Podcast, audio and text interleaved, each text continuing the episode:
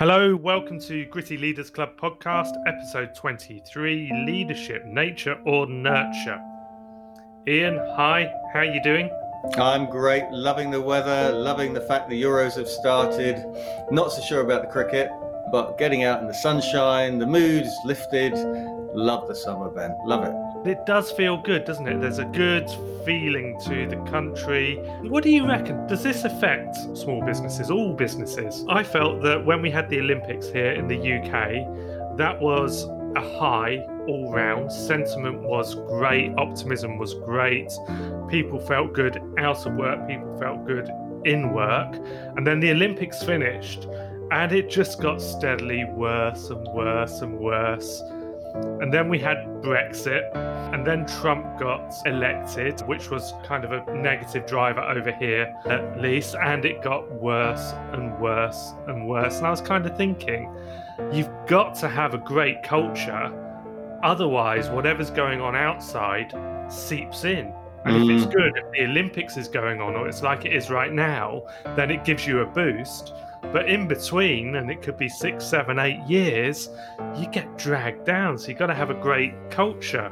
But that might just be me. What do you reckon? No, great point. Great point. I think I think the the businesses who've had had a conversation about culture actually with a group I was working with last Friday, and and how we're bringing people back to work with various views in the room, of course. And I think uh, a lot of companies are looking at people and people who are as you say, they've been trapped at home. They don't know whether to come back to work. Leaders don't know whether to say you need to come back to work or you can work at home. And there's all sorts of confusion, I still think, going on. But those with a great culture, those have been clear, lots of communication, clarity, alignment, really good vision, setting it all out, really involving their people. I think are in a better position, and this just lifts them further. You know, I think the sunshine, the the the sport, the vaccines. You know, there is a good news story around which which leaders should grab. Yeah, totally. Totally. And somebody said this, I think, about their kids. And I thought, yeah, this works for my kids too. But I think it works also for business, which is we should enjoy going to school or work in the morning. You know, we should leap out the door to get to school or work. And then we should leap out of school or work to get back home. We should look forward to going to mm. school. We should look forward to getting home. We should look forward to going to work. We should look forward to getting home. And maybe that sums it up. It's good outside work at the moment. Let's make sure it's good inside too. Yeah, no, I agree. You've got. I mean, you know, what what other what other option is there for us as human beings? Look forward to life. You know, mm, all of it. Yeah, all of it. Every bit of it. Well, I've been looking forward to this. Leadership nature or nurture. This episode suggested by one of our listeners, Emma. So, Emma, thank you very much. Uh, we're going to dive into this in a moment. As always, before we do, Ian, what has your attention? Well, as it's the hottest day of the year so far, I thought I'd talk very briefly about the power of a cold shower. okay. so there's it was actually introduced to me again. I had read a book by this guy called Wim Hof Mm. W I M H O F, also known as the Iceman, for his uh, ability to sit in ice water for long periods of time. And his cardiovascular system benefits hugely. And tens of thousands of people have adopted this approach. But just very briefly, it was brought to my attention by a couple of guys who are reading his book, and one of them's now starting to have the, the cold shower and saying it's amazing. So let me tell you a little bit about that. The, the, having a cold shower at the end of a hot shower, I start it off at about 15 seconds at the end of your hot shower, then go to 30, then go to a minute, then go two minutes if you can. I'm now probably up to about 45 seconds. And what he says is, why, did, why is this good for you? Your vascular system muscles are exercised and activated, which is your arteries and veins. And you've got little muscles in there which are toned up. And it gives you more energy, better overall blood flow. Eventually, you stop the shiver response, which is, of course, what we get normally when we go in a cold shower. And he believes, and he's proved it, and the science will prove it, that actually this is it builds up your immune system. You have less sickness, as as he calls it, better nutrition to your cells. So I'm trying it. My wife's trying it, and I'm feeling good when I get out. It's a bit hard when you first try it, but on a day like this, give it a go. I would say. Wim Hof. I listened to the book on Audible I think, and I've watched something on on Netflix or YouTube, and he's incredible, isn't he? Yeah. Some of the feats he's pulled off, but it all began with him. You'd find him on a wintry Amsterdam night, lowering himself into a canal for 45 minutes, and he realized he had this ability. There's lots like this, isn't there? Wim Hof, the what did he call it? The oh, he just calls it the Wim Hof method, doesn't he? Yeah. About using cold. Intermittent fasting is another, and there's lots in psychology at the moment about doing something regularly Hmm. to put your body under a bit of stress Mm, mm, mm. and and to put our minds under a bit of stress Yeah. as well. Of course, it involves a decision each time to persist, doesn't it? To Yeah. do something uncomfortable and to keep going with it for uh, a few seconds, a minute longer than than you want. So there's Mm. a strength strength in there. Yeah. Good stuff. So, well, I'll ask you next time how that's going. How are you getting on with your one-armed uh, press ups? What what were you doing while you do your one-arm press ups? Brushing your teeth. Brushing my teeth. So, so now it's a one-arm press up, brushing your teeth in a cold shower. I should say to the listeners, I am not doing a one arm press up. That was you telling me that I should be. I'm doing two arm press ups. Oh, don't be modest. so, what's caught your attention, Ben? A quick one from me. I watched the Formula One a couple of weekends ago. It was Monaco, and Bottas had a disastrous pit stop. They couldn't get the wheel off. He was retired from the race.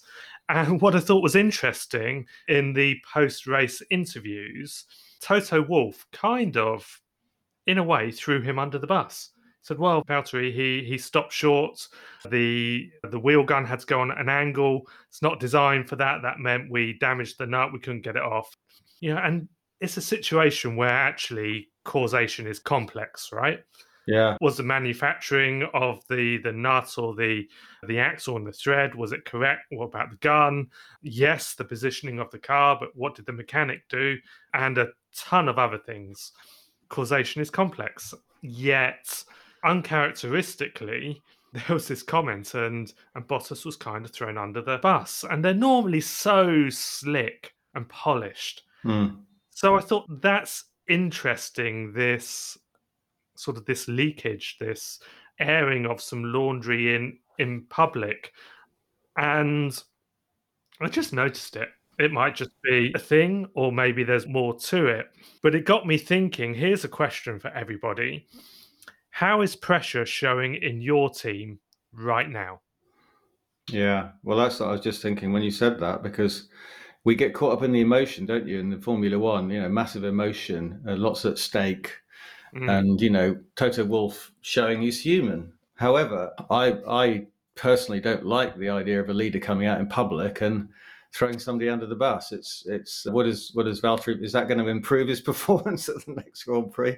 I don't know. Maybe he knows what buttons to press. I don't I don't particularly like that approach. But I was thinking as you were saying that, you know, it's a little tool I've used uh, is the five whys. You know, if you if you want to know whether you know you you ask if Valtteri Bottas pulls in slightly short in the pit lane, why? You know the the the locking wheel nut contraption thing. Tell I'm technical, can't you? Couldn't quite reach couldn't quite reach the wheel. Why? The mechanics uh, were upset. Why? You know you've got to keep asking, haven't you? Where did this come from? Where's the root cause of this? Because on the face of it, as you say, Valtteri Bottas pulled up short. Is that the reason for this? So there's two things there probably. What is the root cause? Which I'm sure they're doing amazingly in Mercedes to get to get to this. If it ever happens again, they don't want this to happen again. But also how you approach it as a leader. Mm, interesting. And we don't know. You know, We we, can't jump, jump to conclusions. But I thought, you know, how is pressure showing in your team right now? Great question from the question master. okay, well, on to on to topic, and we kind of are on topic because you said maybe, you know, maybe uh, Toto is showing that he's human. Well, you can't do that as a leader, can you? Yes, you should. You should. you should. But if you make a cock up as a leader, come out and say, look, I shouldn't have done that. That's fine. Be honest. Leadership, nature, or nurture? Are people born leaders or is leadership made? Which is it, Ian? Come Well, on, let's do this one quickly. Which is it? All right. Uh, can I just tell you? It's uh, it's May. There you go. Is that it? Should we stop now? We could do. Well, I I agree. Actually, well, what do I think? If we're going to do the quick answers, one is we could say we are born leaders because, as you know, when I was in my MD role, I said this. Everyone in the company, you're all leaders. Mhm. I think also that there's some born never will lead in a month of Sunday type folk. We'll get on to them later. So there's some born non-leaders. I'll I'll give you that. But leadership is learned. I to- totally agree. Hmm. Yeah, yeah, no, I, yeah. I think the first thing I thought when Emma put the idea forward, and it's a great, it's a great question, of course, and and many many people have talked about it, and there's videos on it, and you know everybody who's got involved in leadership in any way, shape, or form has had an opinion on it, and the opinions differ. When I was writing my book, the the big quote that I put right at the beginning of the book was from Warren Bennis, who's you know author of 30 leadership books, and he's dead now, unfortunately, but a real pioneer in leadership studies. He said, and this is his quote the most dangerous leadership myth is that leaders are born, that there is a genetic factor to leadership. That's nonsense. In fact, the opposite is true. Leaders are made rather than born. Now, I think so. That that's basically where I stand. But I agree with you. There are some people who probably should never try and be a leader, and I think there is a will involved in wanting to be a leader, a real will, and certainly in, in, in becoming a great leader. But I think some people, and we'll come on to this. I think some people may look like their leadership material, and it may be a false dawn for some people. It may may confuse people as well. Well, for me, the people that cannot be leaders are those with zero self awareness. Mm-hmm. Mm-hmm. Yeah, good point. Very good point. Those are the the born non leaders for me.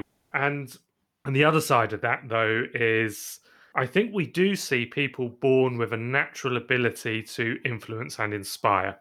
Yeah.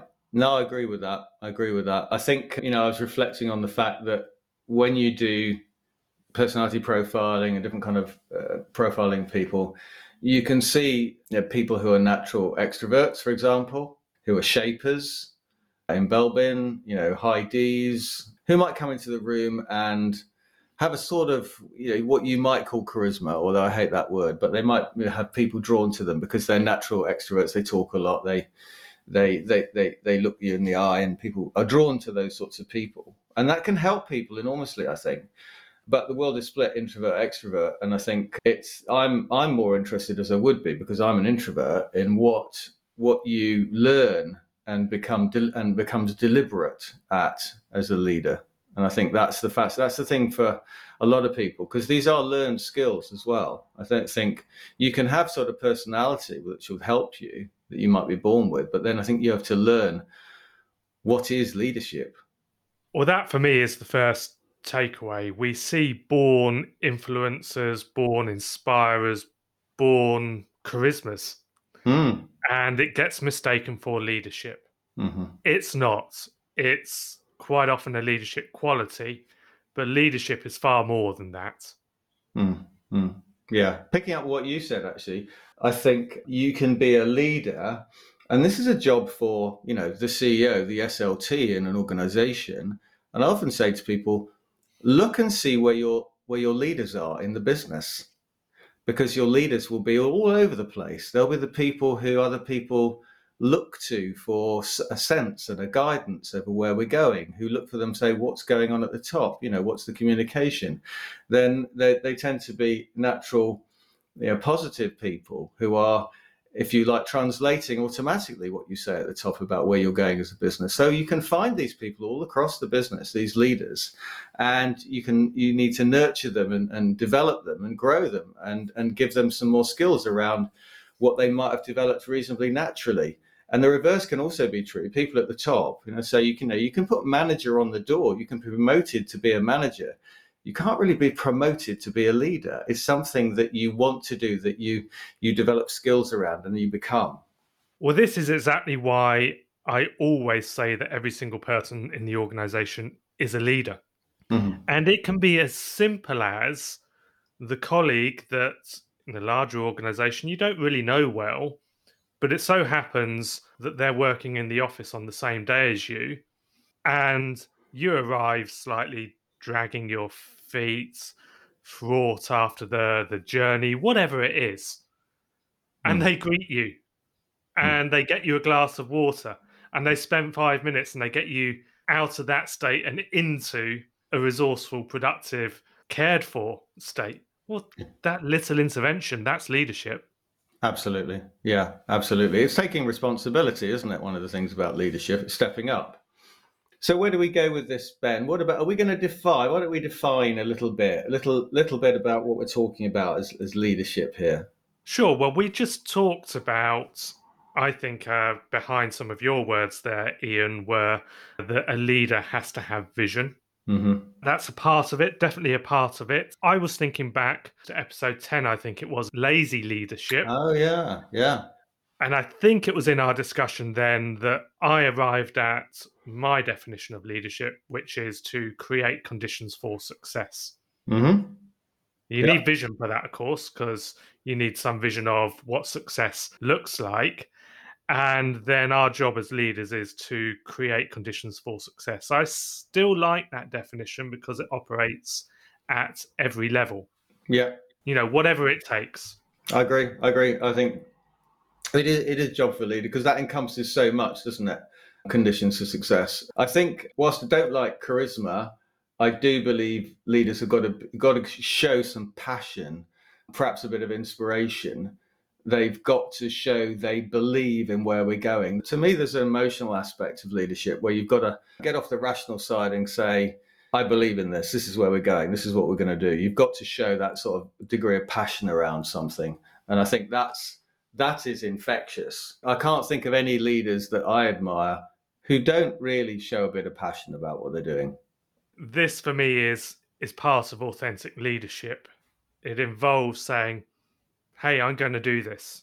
Whatever this might be, whether this is leadership in an organization, whether it's in a moment of crisis, or whether it's in prosperity and we're leading towards bright bright future and great culture and all of these things. Part of being authentic as a leader is saying, "This is me. I'm going to do this." Absolutely. No, I, I completely agree. It's got you've got to put a, put your cards on the table as a leader.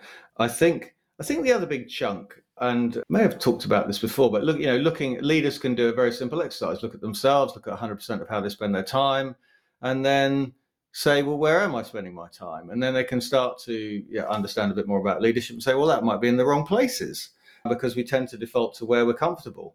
But one of the big chunks of a leader's time I see is developing others you know this engaging developing empowering others around them and that can be through coaching it can be through mentoring that can be through running great meetings that can be through praising people in the corridor but there's a huge chunk of a leader's time needs to be spent in developing the top team and developing others in the business Well, okay. Well, let me take that up even another level, Ian.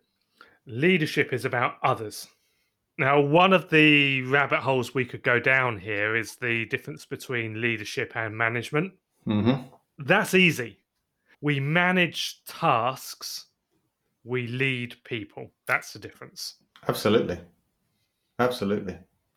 And we need both. I mean, we need both. I mean, I think the one thing to remember as a, as, as a lead, as a person in an organization who's getting them, who's being promoted up the organization, we get trained a lot in management stuff, like, you know, processes and systems and budgeting and structuring and, and so on. And, and, and, and management to some extent is about control and implementation.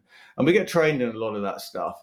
But as we go further up the organization, we have to delegate some of that stuff and, and, and, and understand what leadership is. And this is the transition that you slowly take on as you move into more and more leadership roles. And I think it's it's really hard for some people because le- leadership's less defined. You know, as a guy I was listening to last week who said that he started reading a lot more. I'm sure we'll come on to this. You know, Covey, sharpen the saw. You leaders have got to constantly be learning. And he said, so he started reading in the office at his desk and people would come in and say, "Oh, I can see you're not busy. Can I can I ask you a question?" And he absolutely would sit them down and say, I am busy. This is what leaders also do is they learn. So it's less defined in a sense. Leaders have to allocate time to thinking strategically, to stepping back, to gaining perspective, to reading, to learning. So there's an awful, awful lot of stuff which can be confusing for some people on the way up that leadership tower, that leadership journey, I think. Yeah, I agree. It's it's really ambiguous, and this is one of the ways I think that we know that leaders are not born. Mm-hmm, mm-hmm if we think of leaders at the top in business, let's forget about all of the other realms of leadership and think just about business. Already, I think we see three clearly different types of leader. You've got your entrepreneurial startup leader, quite often the founder of an organization, great energy, great vision, get it moving, just push through problem after problem after problem and success after success after success. We recognize those. We know lots of those. Yeah. At the other end of the spectrum, but quite similar, the turnaround leader, it's all gone wrong, mm-hmm. comes in to straighten it out, put it back on the straight and narrow. And in the middle, perhaps, we've got this sort of very professional, steady leader. You know, the organization is doing okay. It's growing. It's got a following wind. It's going to scale. And we need a very steady, inclusive sort of leadership. Mm-hmm. I think we see quite a few of these in the public eye, mm-hmm. actually. And mm-hmm. you know, mm-hmm. quite a lot of listed companies have these sorts of leaders. Yeah, mm. and then it's easy to spot, of course, the company that needs to turn around. And as new companies emerge and catch the the headlines, we see the the entrepreneurial founder CEO types, but three completely different types of leader there, and and I don't know anyone that can do all three of those. And if if leadership was a born skill, then surely we wouldn't need all three. Surely that born leader would turn their hand to be the leader that is required. So I think this is this is kind of evidence actually that leaders build their skill sets. It's built through experience and depending on where they started and how they develop their senior leadership career, they become a particular type of leader. It's because it's learned. So I think this is interesting because sometimes you don't know as a leader how you're going to respond to a new situation. So a crisis comes up, you lose a big client, competition rears its head, pricing doesn't seem to work. What how do you respond in those situations? And I think one of the things about leaders is surround themselves with people who aren't like them, who think differently. So it can become a team effort. And I think you see great leaders with amazing teams. The danger with some leaders you see is that they they believe they're better than the team, they're higher than the team, and they kind of you get a bit of a vacuum between them and the team, and that's not a, a good way of, of being. Although the ultimate CEO, the ultimate leader, is often there is a slight difference in in the way they are. So I think you know it is interesting as to whether you can you can change your approach. The other thing that I found fascinating, I remember listening to a chap speaking about leadership a while ago, and he he was talking to a bunch of CEOs in the audience. There's about 500 um, CEOs of, of, SMEs, small and medium sized uh, businesses, and and he said, don't ever think uh, when you're running a small business that you can't run a big business. He said, my experience, and this was a you know a top guy. He said most of, I can think of tons of people, and we all can actually. You just got to look at people like Steve Jobs, who started a business in a garage, you know, or Phil Knight, who started selling training shoes out of the back of his car, who became the CEO of Nike, or Jeff Bezos, or etc. You could go on and on. These guys have started small. They're probably not known a lot about leadership. They've been passionate about a product or what they want to do with their lives, and they've learned as they've gone along, and they've made loads of mistakes that's the fascinating thing about leadership, and you've got to own up and say that that wasn't good. But I think the point I want to make there is you don't think because you can run a small business reasonably well that you have a limit necessarily on where you can take this. I totally agree. However, many do have that limit, and it's why we get that entrepreneurial CEO and the steady professional CEO and the turnaround CEO because people hit those limits. I agree they don't need to, and some some naturally or maybe purposefully get through those those barriers. In amongst all of that, you talked about the moments of not knowing. Mm. That for me is perhaps the essential point of this discussion the moments of not knowing for, for, for two reasons. One is if we're going to spot a, a leader quickly in a group of people, what I'd look for, and I'll borrow someone else's words here, if you can keep your head when others are losing theirs, that's the person that I think probably has great leadership Mhm. potential. hmm And I connect that with what you're saying. Leadership is a series of these unplanned, unanticipated moments of not knowing what to do. And in that moment, being able to find the way forward. Mm. That's what leadership is. And back to our question, Emma's question are leaders born or made? Leadership is learned through experience. hmm How do we develop leaders? We give them experience. Yeah. We put them in in situations, and of course, stuff's going to come up that's unanticipated, and that's where they develop their leadership. They find a good way forward. They they create the conditions for success in that moment.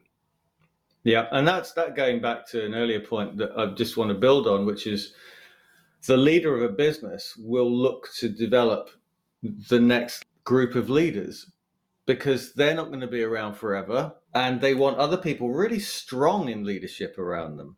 The, the only way they do that is to develop them. So if you've been developed as a leader and you've grown and you've uh, got experience by the time you become the CEO or the head of a division or a department, it's probably a bit learnt on your own, but also looking back and saying, I had a great mentor here. I had a great guy who helped me or girl who helped me develop some skills here, who put me in a situation where there was no guaranteed outcome. And they saw me swim and occasionally make a mistake and they supported me and they helped me through it. And those experiences stay with you. I remember joining a company years ago, 96, and walking in to see the CEO in the first day and he said to me, Next week, you're going to go out to Amsterdam. Those are the days we could fly easily. And you're going to run a session with IBM, 30 senior managers. Now, I didn't even really know much about the business I was joining. This was day one.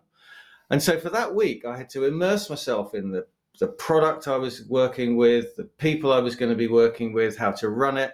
I had sleepless nights.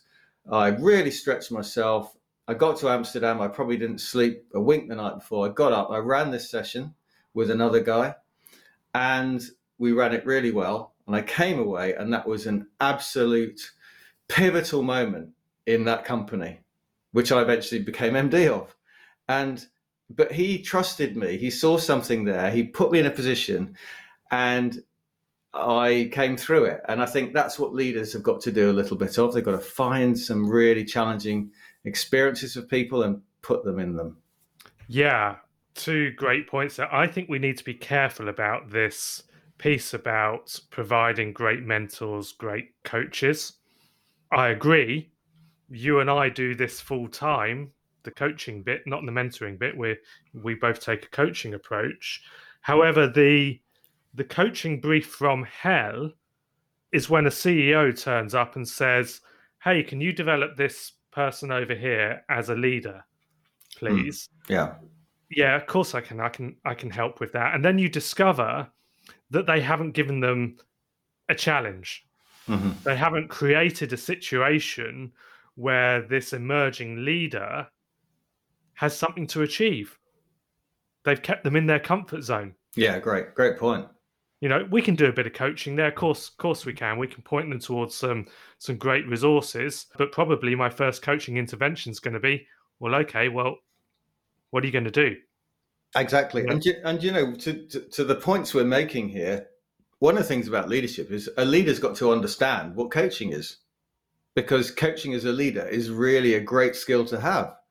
Leaders have got to understand what mentoring is because mentoring as a leader is a really great skill to have. And not everyone is, is particularly good at it or adapts to it well. But again, it's one of those things. And I've introduced a mentoring program in a business recently and it's having huge benefits for those who now understand what mentoring is, who are leaders, and for those who are, who are mentees in the business who are now developing massively. Well, this is a good example of something you can learn as mm. a developing leader. You can pick up Ken Blanchard's book, Situational Leadership, and it talks about exactly that that point that leadership is situational, and in some situations, we need to tell people what to do. In other situations, we need to teach people what to do. In other situations, still, we coach them in what to do. And then finally, in the fourth category of situation, we delegate or empower.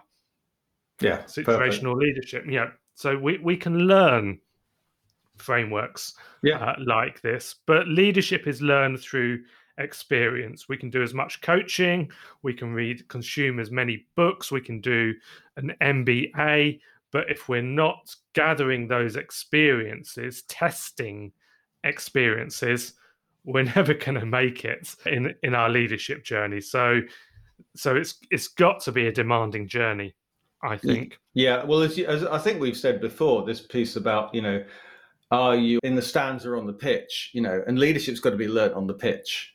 Mm. You know, you, you can you can read all the books in the world, but you actually got to go and try it and see what happens. And then you learn from that and you think, I could have done that better. What have I what have I learned from that? And I think self-reflection is a really strong thing for leaders where they can walk away from a situation, perhaps ask a few other people, but also walk away very honestly from a meeting or from a pitch or anything they did and walk away and think, how did that go? What did what can I learn from that? How can I improve the way I'm doing that? Well, we'll get on to how do we make better leaders? How do leaders make themselves better in, in a moment? And my number one, in fact, probably my only point on that will be become truly self aware. Mm-hmm. Before we go there, let's spend a bit of time on the, the pitfalls. We've already talked about confusion and confusing charisma or extroversion as leadership or as somebody to follow. Mm-hmm. That's one of that's one of the pitfalls. It's not about that. One of the other pitfalls I'd like to touch on is is being authentic as a leader. Mm-hmm. This trips up so many people in so many ways. I think people know they're meant to be authentic, right? Mm-hmm. But they don't really know often. I think what what that means. But yeah, let let's talk of the the most visible failings we get politicians. Mm. And they're rocking on, they're elected, they're doing their politician thing. And meanwhile, there's a journalist digging around and they come up with that deep, dark secret that joint of pots smoked, that person in their team ill treated, you know, and suddenly the veil is dropped you know, and this wonderful, charismatic leader is revealed as actually not doing any of the things that mm. they preach, and in fact, being quite the opposite. Mm-hmm. You know, so if we're if we're not authentically as leaders, that can happen. You know, and that's a real danger, I think, of trying to learn leadership you know we learn about influence we learn about vision we learn about all of these things. We construct it beautifully as politicians so often do. Yeah. Yeah and then someone burrows around and produces the inconvenient truth of us doing the polar opposite. Yeah. So just just to clarify for listeners here ben mm. um, you're doing your best as a leader. You've been take your example of a politician and uh, people are saying, well, this guy's pretty good or this lady's pretty good. And then the press find out something that when you're at university, you you were smoking weed, and guess what? You've just been talking about the fact that you don't think that you know you think that young people shouldn't be doing this, and it leads to leads to harder drugs and so on and so forth. What do you do? You're that politician. What's authentic leadership? Well, it all depends, doesn't it? What's happened in, in between? It might be that you have been revealed, in which case more's going to come out of the woodwork and your your history. or it might be that that was 25 years ago and you have learned and it's one of those experiences that have built you in which case you tell your story and if there's some hmm. owning up to be done there's some apologizing to be done there's some accepting responsibility to be done. You do all of those things Mm. and you tell your story so that people can understand you're no longer that person and you are the person that you've campaigned uh, you've set yourself out to to be. So it depends. And in those examples there's many many intervening years. The more awkward ones i think are you know when you have a current politician sorry politicians you're you're kind of we're throwing you under the bus this morning you have a current current politician and they're shown to be a bully in their team Mm, mm, mm. yeah because that's right here that's right now it's pretty hard to explain away Hmm. so if you want to commit hara-kiri as a as a leader, that's a good way to to set it up. The other bit about authentic leadership, though, and you know, and a far more humble thing that I come across frequently with both emerging leaders and established leaders, is they think it means that they've got to say how they feel. Mhm. So they get into some sort of conflict, disagreement situation, or some problem going on in the business. And they think it means that they've got to say, well, you screwed that up, you're wrong, or you're not being fair, or this, or that, or the other, because that's what's going through their mind. That's what they're experiencing right there, right then in the moment. Or, you know, I'm really annoyed by this, whatever it might be. Mm. When actually, authentic leadership is not that at all. Authentic leadership is knowing your values and the values of the organization. And if, for example, we value getting to the heart of an issue and Mm. really understanding it and finding the best way forward, well, authentic means to remember that value. Mm. And instead of saying all of those things about how we're feeling, to say, all right, let's take stock here. None of us wanted this. I'm feeling pretty awful about it. I know you are as well. However, what's important to us here is to really understand the the issue fully and find a good way forward. Hmm.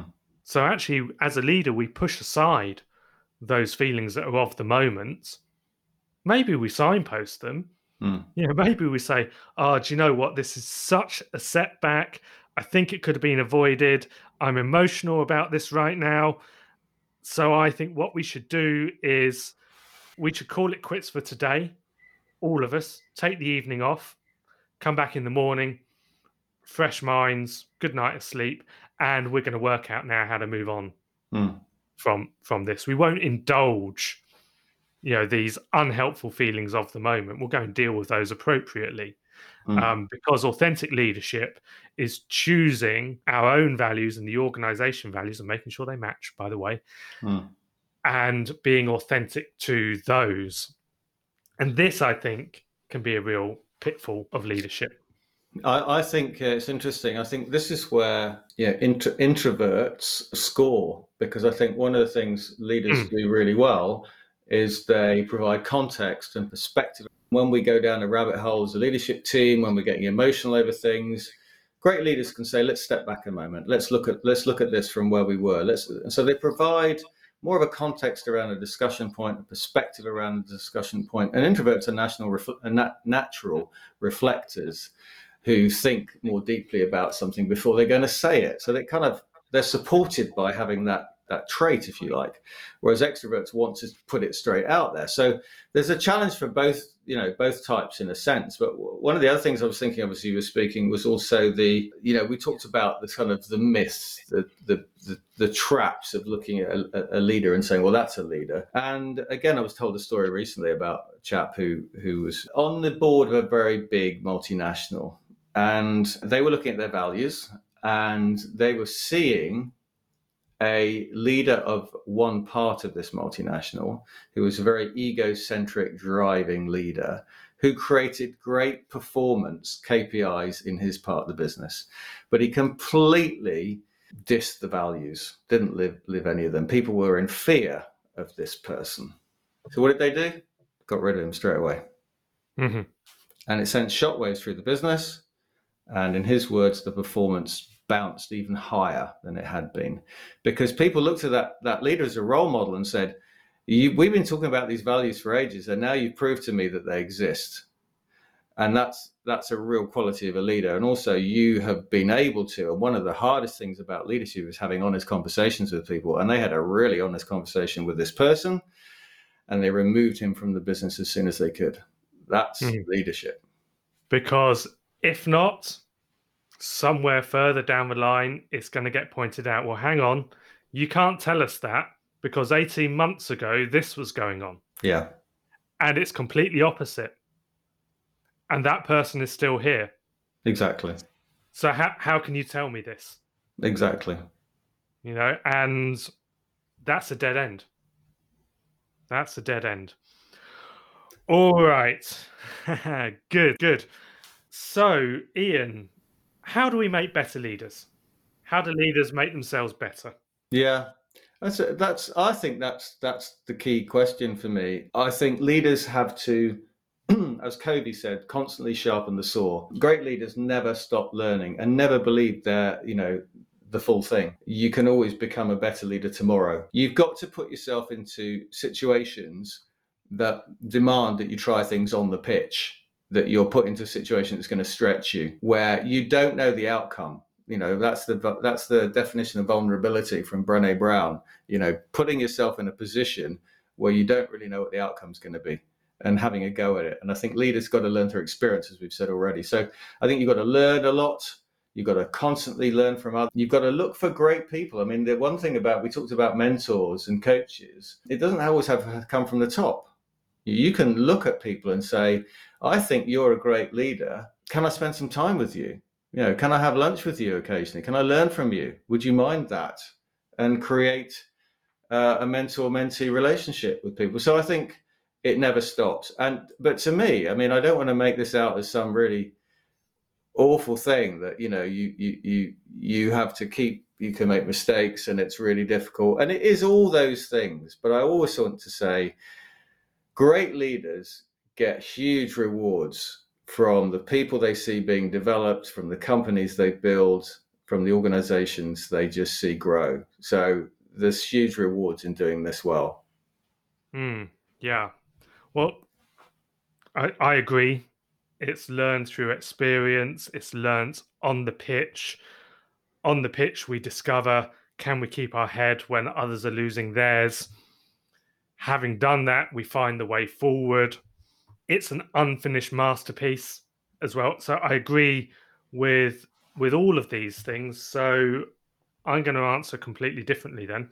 Excellent. Which is it begins with self leadership. It begins with self leadership and a concept I found challenging when I came across it years ago whenever I did. What does it even mean starting with self leadership? Well, let's turn that into let's turn that into a question and write this down, folks, and see where it takes you. Who am I as a leader? Hmm. I think that is a great question for any leader, whether they're emerging or whether they've got decades of experience. There's always learning to be done. Who am I as a leader. In fact, I, I run a short program about this. So I might remember to tell you about it in a minute. But who am I as a leader would be the one question that I, I would give people. But how do we how do we make better leaders? Well, on the shoulders of of that question, perhaps I think it's about becoming truly self-aware. Mm-hmm.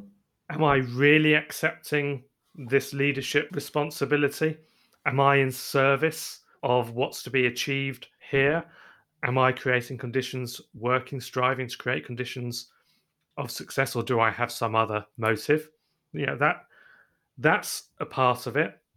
That's a part of it. But be truly self aware. How are you seeing things? Are you objective? Are you judgmental? How are you responding in the moment? Be super self aware. Ask for 360 feedback Mm-hmm. and ask in times of adversity as well as prosperity and Mm-hmm. ask the people that you feel you lead poorly as well as the people that you feel you lead well and ask the people that are on the periphery as well as in the the center and ask how did i do last month when that was going on Mm-hmm. Mm-hmm. so gather a ton of a ton of feedback because by developing our, our self-awareness and coaching or any other reflective intervention could be could be great for that. By developing our self-awareness and gathering uh, a bunch of feedback that's how we can start to lead ourselves. That's how we can say well okay how am i going to approach this? How am i going to show up this week?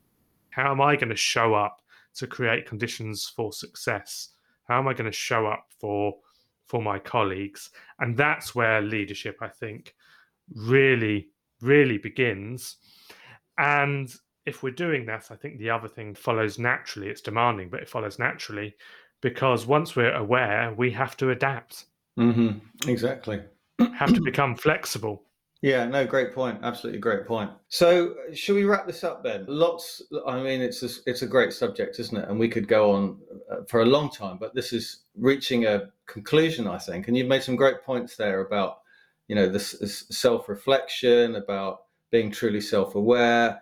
Asking the listeners a great question, I think, which is always helpful. So, how would you how would you wrap up from your perspective what we've been talking about today? What's the what's the key point for you? well maybe i should give people a place to go with that question who am i as a leader Hmm. and I would look for four parts in the answer. What is it you uniquely bring to your leadership role? Nice. You know, is that experience? Is that belief in where we're going and confidence? Is that fantastic influencing skills and the ability to to inspire? Know that. What is it that you uniquely bring? That's one. What do you want to achieve? Number two, nice and simple. What do you want to achieve? Number three, how are you going to do that? What's your chosen approach?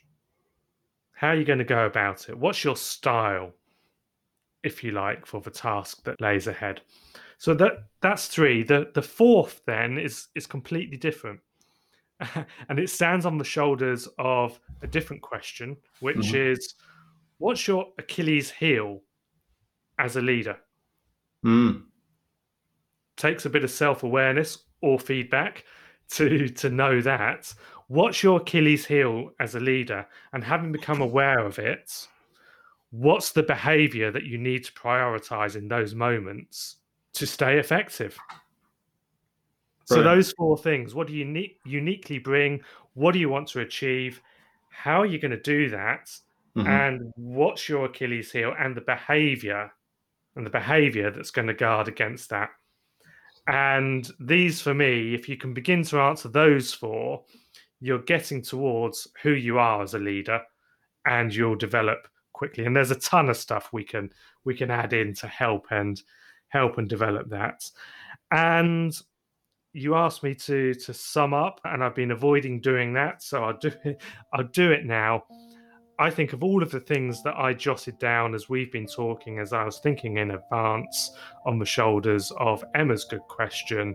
You know, is leadership nature or nurture? I'm going to come back to somebody else's words. If you can keep your head when others are losing theirs, I think that's a that's a giant part of Yeah. of leadership.